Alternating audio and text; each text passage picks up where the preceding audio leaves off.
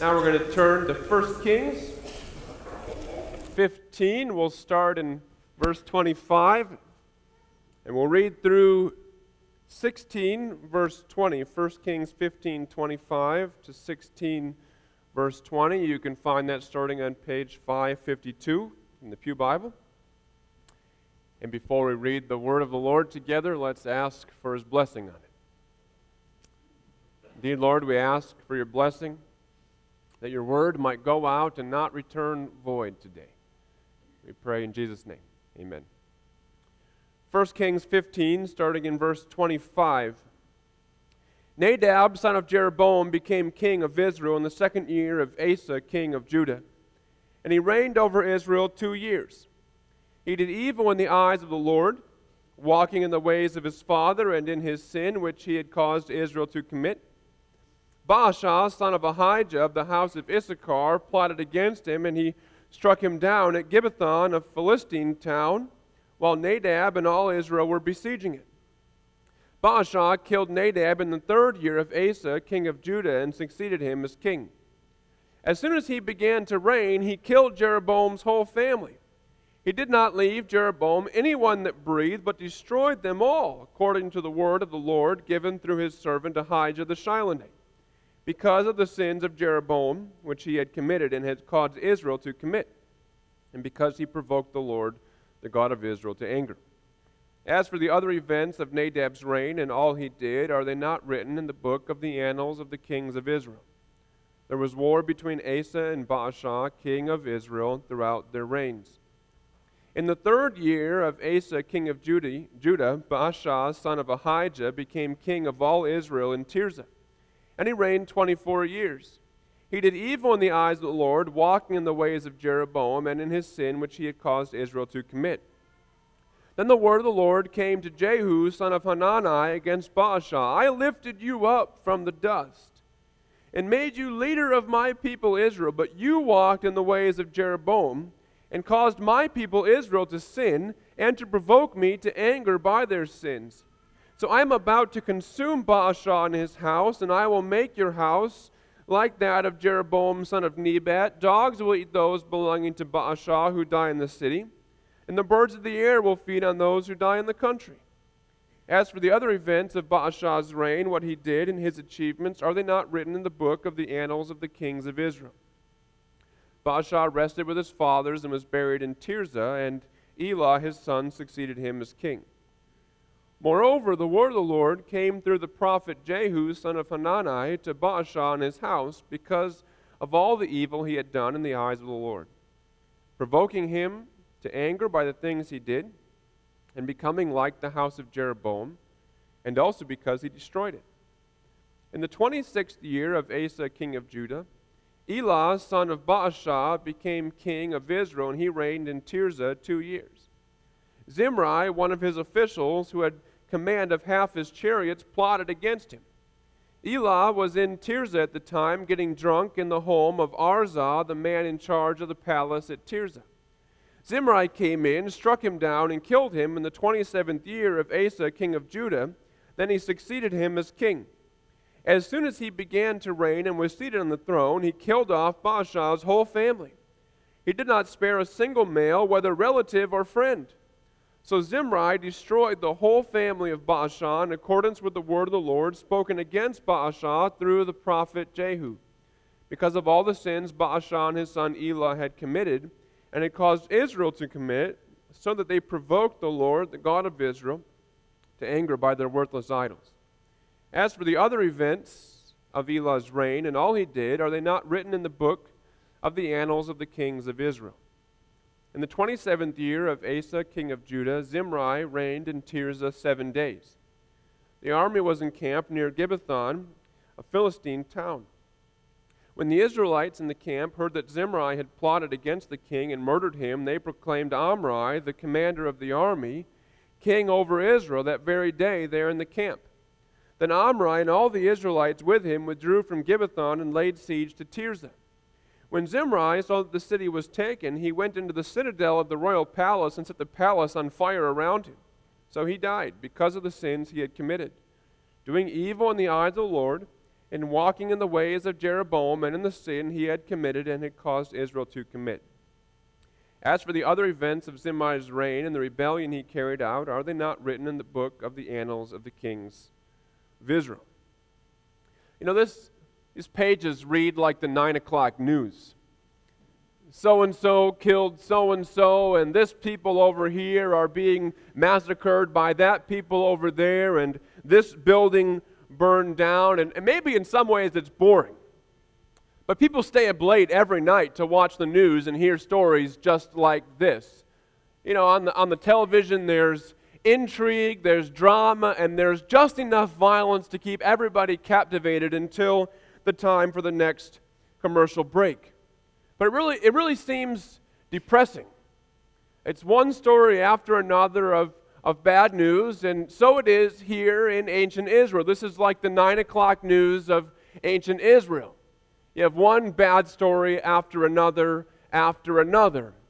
But I hope that as we get into the, the nitty gritty of the dark days of ancient Israel, I hope that, that you will trust me that as we get into this, we will find hope even here. And we will find hope even here because we will find Jesus even here. And wherever you can find Jesus, you can find hope. So we begin with Nadab. Nadab is the son of Jeroboam. Jeroboam was the first king of Israel. That makes Nadab the second king of Israel. And Nadab becomes king after his father had died. And not surprisingly, he's just like his father. He keeps all the same policies as his father had, and he's an idolater just like his father. And I mentioned a few weeks ago, we're going to hear this same theme over and over and over and over again.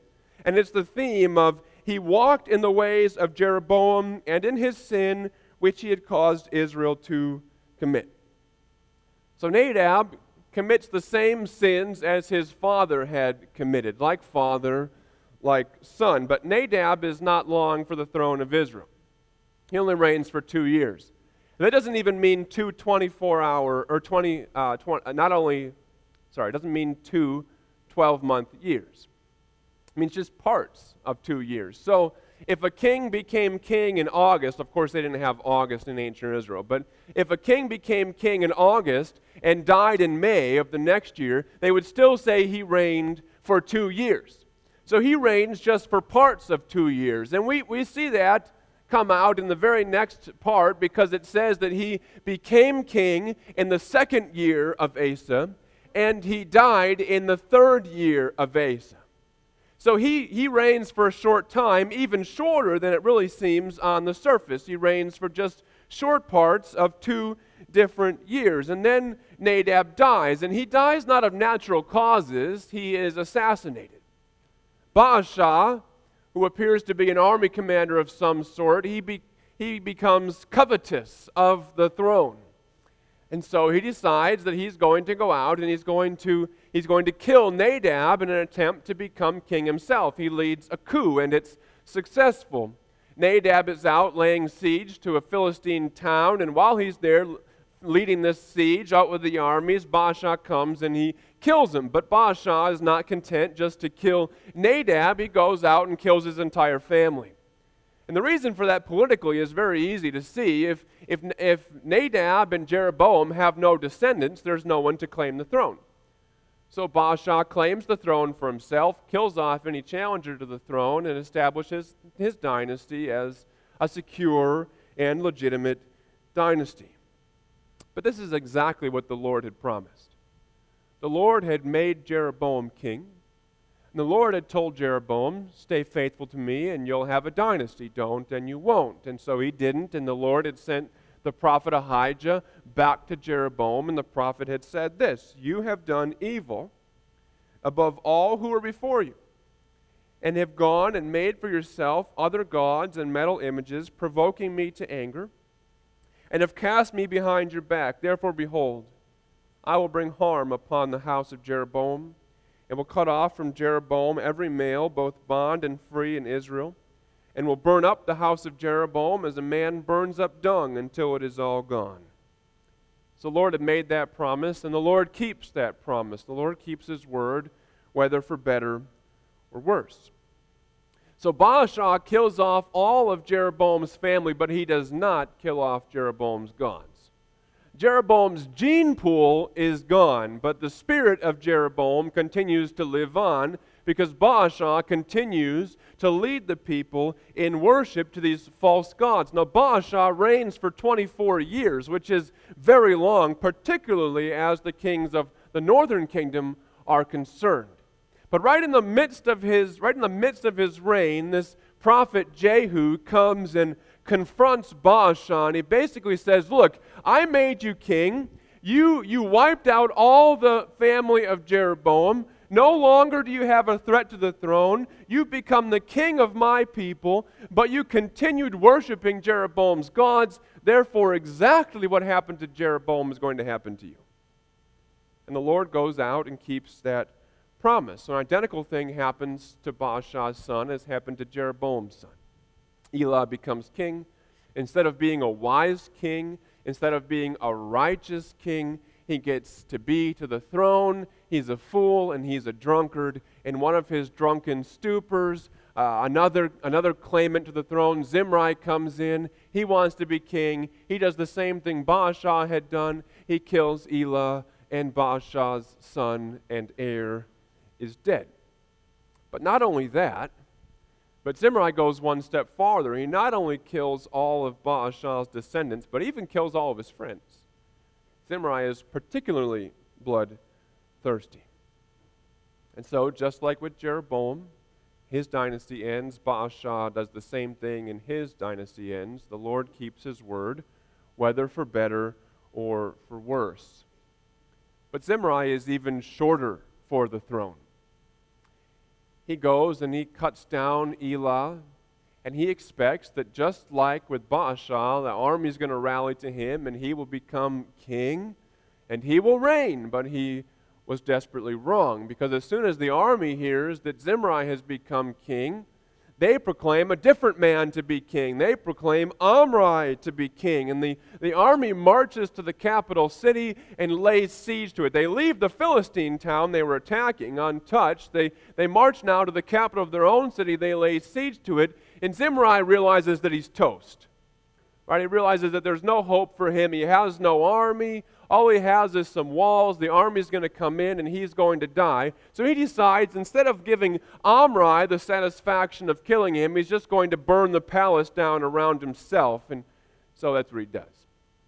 He burns the palace down around himself. Interestingly, though I don't think surprisingly, archaeologists have discovered, not in the too distant past, that there was a major rebuilding project on the highest point of the city of Tirzah at exactly this time in history. So, what the scripture claims is being borne out by those studies that go on even in our own day. So, Omri becomes king, and he's important enough to leave for himself. So, we'll look at him next week, Lord willing. But notice something here Zimri reigns for seven days. Seven days? That's a week. Seven days ago, we were here. Seven days from now, Lord willing, we'll be here again. Seven days is not a very long time. So he only reigns for seven days.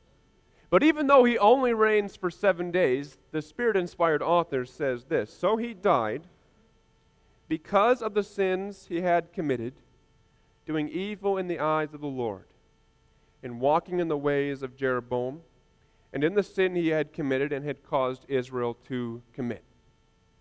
That seems like a rather harsh judgment, doesn't it? I mean, the, the guy is king for seven days. That's a very small sample size. Like, like how, can, how can the Lord, after just seven days, know the religious policies of this new king? How can he know that he's going to keep Jeroboam's gods? How can he know that he's not going to be a better king than the last one? How can we possibly make this kind of judgment on a guy who's only lived as king for seven days? But the Lord doesn't care if you've been king for seven days or seven years. If you don't declare war on the idols on day one, you've been an unfaithful king. And so the Lord lays his judgment on Zimri, and Zimri pays the penalty for his sin. You, see, God is holier and more merciful than we realize.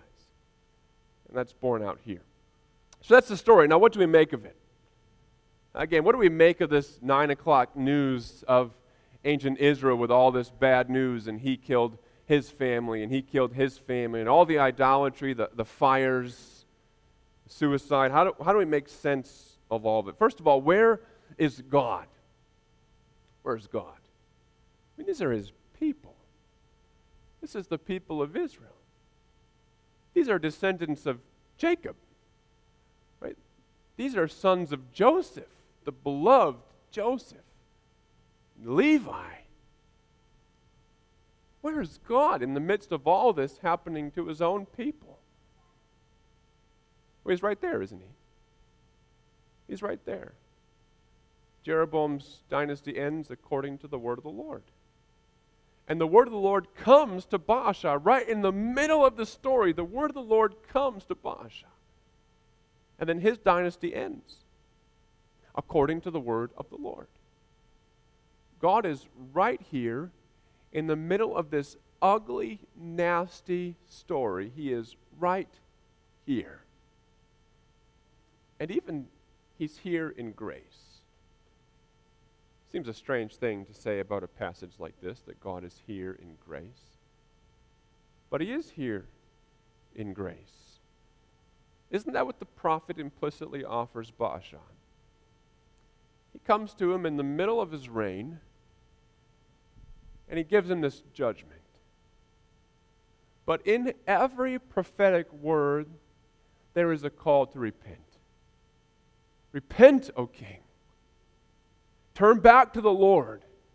And the prophet comes to Baasha not after he's dead, but when he still has life to live, the prophet comes. The prophet comes while he's still king. It's not too late to put away the idols. It's not too late to take off your royal robes and put on the sackcloth and sit in the ashes and weep and wail over your sin than to get up and to get rid of it. It's not too late for Baasha. The prophet comes and condemns his sin, but in the middle of the condemnation, there is an implied call to repent. And we see this exact same thing happens with even a worse king over in Second Chronicles. You get into Second Chronicles and you find Manasseh, the wicked, evil, nasty, no good, child sacrificing, God hating king. Manasseh is as bad as it gets in the kings of Israel and Judah. And a prophet comes to him as well. Read this with me in Second Chronicles 33, starting in verse 9. Manasseh led Israel, led, led Judah and the inhabitants of Jerusalem astray to do more evil than the nations whom the Lord destroyed before the people of Israel. That's really saying something. The Lord spoke to Manasseh and to his people, but they paid no attention. Therefore, the Lord brought upon them the commanders of the army of the king of Assyria, who captured Manasseh with hooks and bound him with chains of bronze and brought him to Babylon.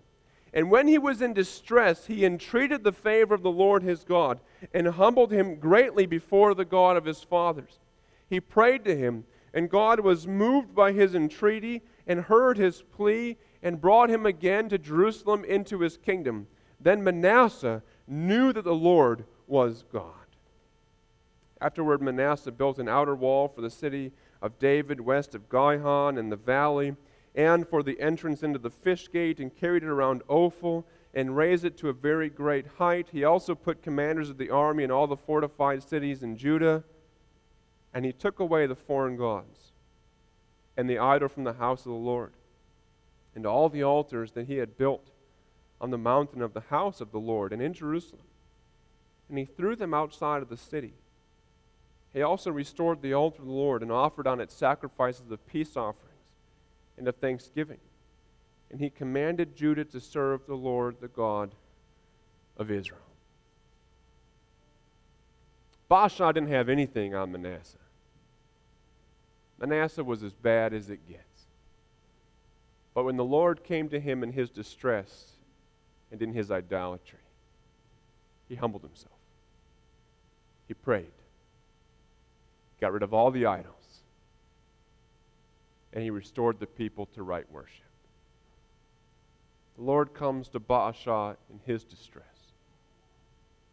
with an offer of grace and just because Baasha doesn't take it doesn't mean that it's not there. And so the Lord is here in the middle of the story in grace. But what else? What else do we learn about ourselves? What else do we learn about God from this story, from the 9 o'clock news? These verses teach us that sin is boring. It's the same thing over and over again, isn't it? You turn on the news at night, it's the same stories, just different people in different places. Different people maybe are getting massacred this year than last, but there's still turmoil. Different person got shot in the city, but somebody still got shot. A fire burned, but just a different building. It's a fire. There's nothing new in it. There's nothing nothing new. There's nothing novel. There's nothing exciting or particularly different about sin. It just repeats itself over and over. And so it is in this passage. The names of the kings are different, but the sins are all the same. They're all idolaters. They're all rebels against God. They're all fools. They're all breakers of the sixth commandment. Westminster Larger Catechism, question 135, says the duties required in the sixth commandment are all careful studies and lawful endeavors to preserve the life of ourselves and others. These guys break that command in different ways, but they all break it. They all do the same things because sin is boring. no sin you or I commit is any different. It's just ugly, boring, nasty, repetitive breaking of God's good and gracious commands. What the Lord says in Ecclesiastes is true. There's nothing new under the sun. And we can scoff at these kings but can't you see yourself just a little bit in here? I hope we're not to the same degree. Hope you're not burning houses down around yourself or slaughtering entire families, right? But just a little bit. Can you see that the cycle of sin that exists in these passages somewhat mirrors cycles of sin you see in your own life? Perhaps in your own home, your own family. If you can't, it's probably true of you that you think you're more godly than you really are. I really appreciated what Paul Tripp had to say. I've been reading through his devotional book, New Morning Mercies. That's Paul Tripp, who's going to be the speaker at the webinar for the parenting couple weeks. He said this We simply tend to see ourselves as more godly than we are. If you can't see yourself here, you probably think you're more godly than you are because we minimize our sin seeing ourselves as righteous. We don't cry out for and run after the rescuing and transforming grace that is ours as the children of God. We have boring, ugly, nasty, old sin. Nothing you do is new. Are you a liar? The devil lied in Eden. Are you a murderer? Cain lied, or Cain murdered just outside of Eden. Are you a drunk? Noah's done that before you. Are you a trickster? Jacob got that before you. Are you proud? Joseph got there before you. Do you have sexual sins? Shoot, half the guys in the Old Testament did that before you did. It's just ugly, nasty sin. But here's the good news that God is good enough and gracious enough to come into an ugly, nasty, sinful situation and use it for his good and for yours. That God is not too weak, not too impotent to come into your life and use it for good. Isn't that exactly what, isn't that exactly what he does all throughout history? I, I think a scholar, C.E.B. Cranfield, says it very, very well. The fact that God turns the wrath of man to his praise, not excuse the wrath of man. God doesn't excuse sin. God doesn't excuse him, but he can use it. You look at what Jesus says about Judas in Mark 14 the Son of Man will go just as it is written about him.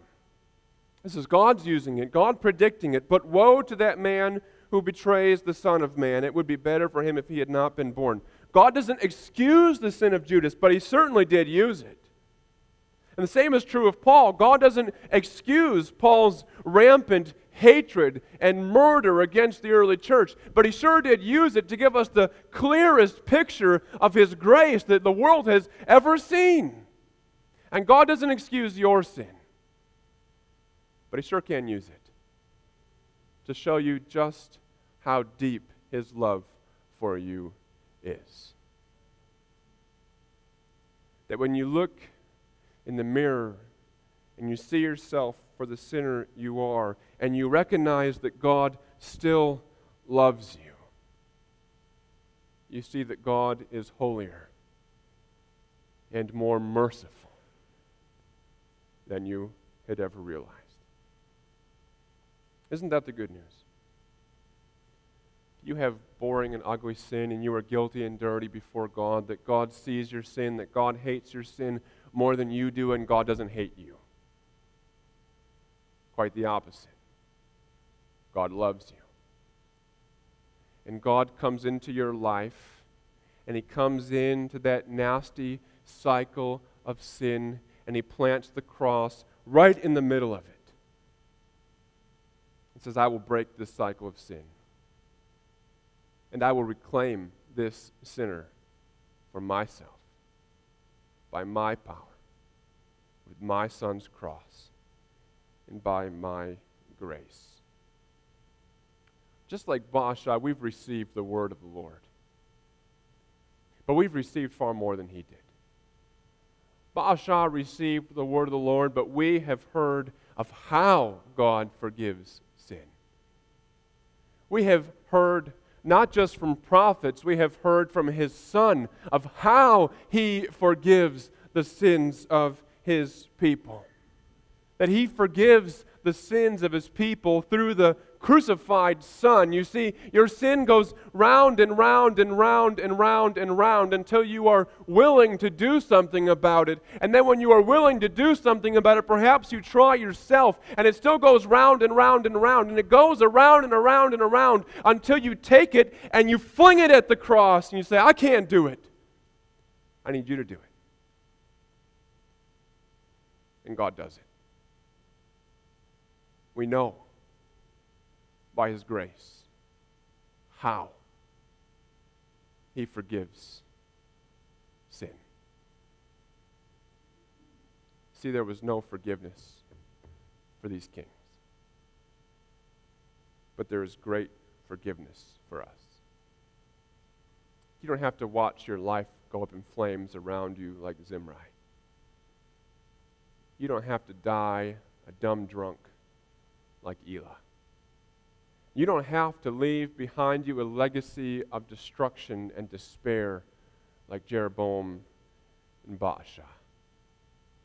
You can live and be free with Jesus. These kings had no hope. These kings had no hope. They died, and they will face the judgment. But not so for us. We have a perfect hope. So Paul says in Romans 8, he says, The Spirit Himself testifies with our spirit that we are God's children. Now, if we are children, then we are heirs, heirs of God, co heirs with Christ if indeed we share in his sufferings, in order that we may also share in his glory. These kings had sinned, and we have sinned. The difference between us and them isn't in us. The difference between us and them is in Christ. They were kings who didn't belong to the King of Kings. We are ordinary folk who belong to the King of Kings. They died in disgrace, and we die in hope. They will be raised to the judgment, and we will be raised to eternal life. This passage is bad news for some. It's bad news for the proud. It's bad news for those who will cling to their sin, in it, like these kings. But this passage is good news for some. It's good news for the humble. And it's good news for those who will cling with unrelenting humility to the sin cycle crushing cross of Jesus Christ. So let this passage be good news for you. Let's pray.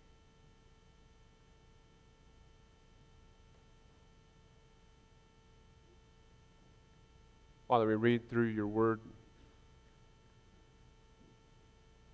We come to passages like this one. There seems to be so little good news. Perhaps the best thing we can do is simply have a grateful heart. Unlike these kings, you have seen fit to change our hearts. That unlike King Baasha, you have caused us to hear your word and to listen and to obey. And we thank you that you have the power by your Son and your Spirit to break the grip of sin upon us, to make us holy to sanctify us across the course of our lives. And one day, to raise us from death itself and to give us a perfect righteousness. We are not the king. And we ought not to try even to sit on the throne of our own lives. but we are your children and brothers and sisters of the King, co heirs together with Christ. What a great mercy you have given us, not only that we should be your servants, but that we should be your sons and daughters. And we will not be like the sons of these kings but we shall be sons who live forever. Thank you for this most glorious hope and for the joy that it brings to us. And we give you praise in the name of your Son, through whom all this is possible. Amen.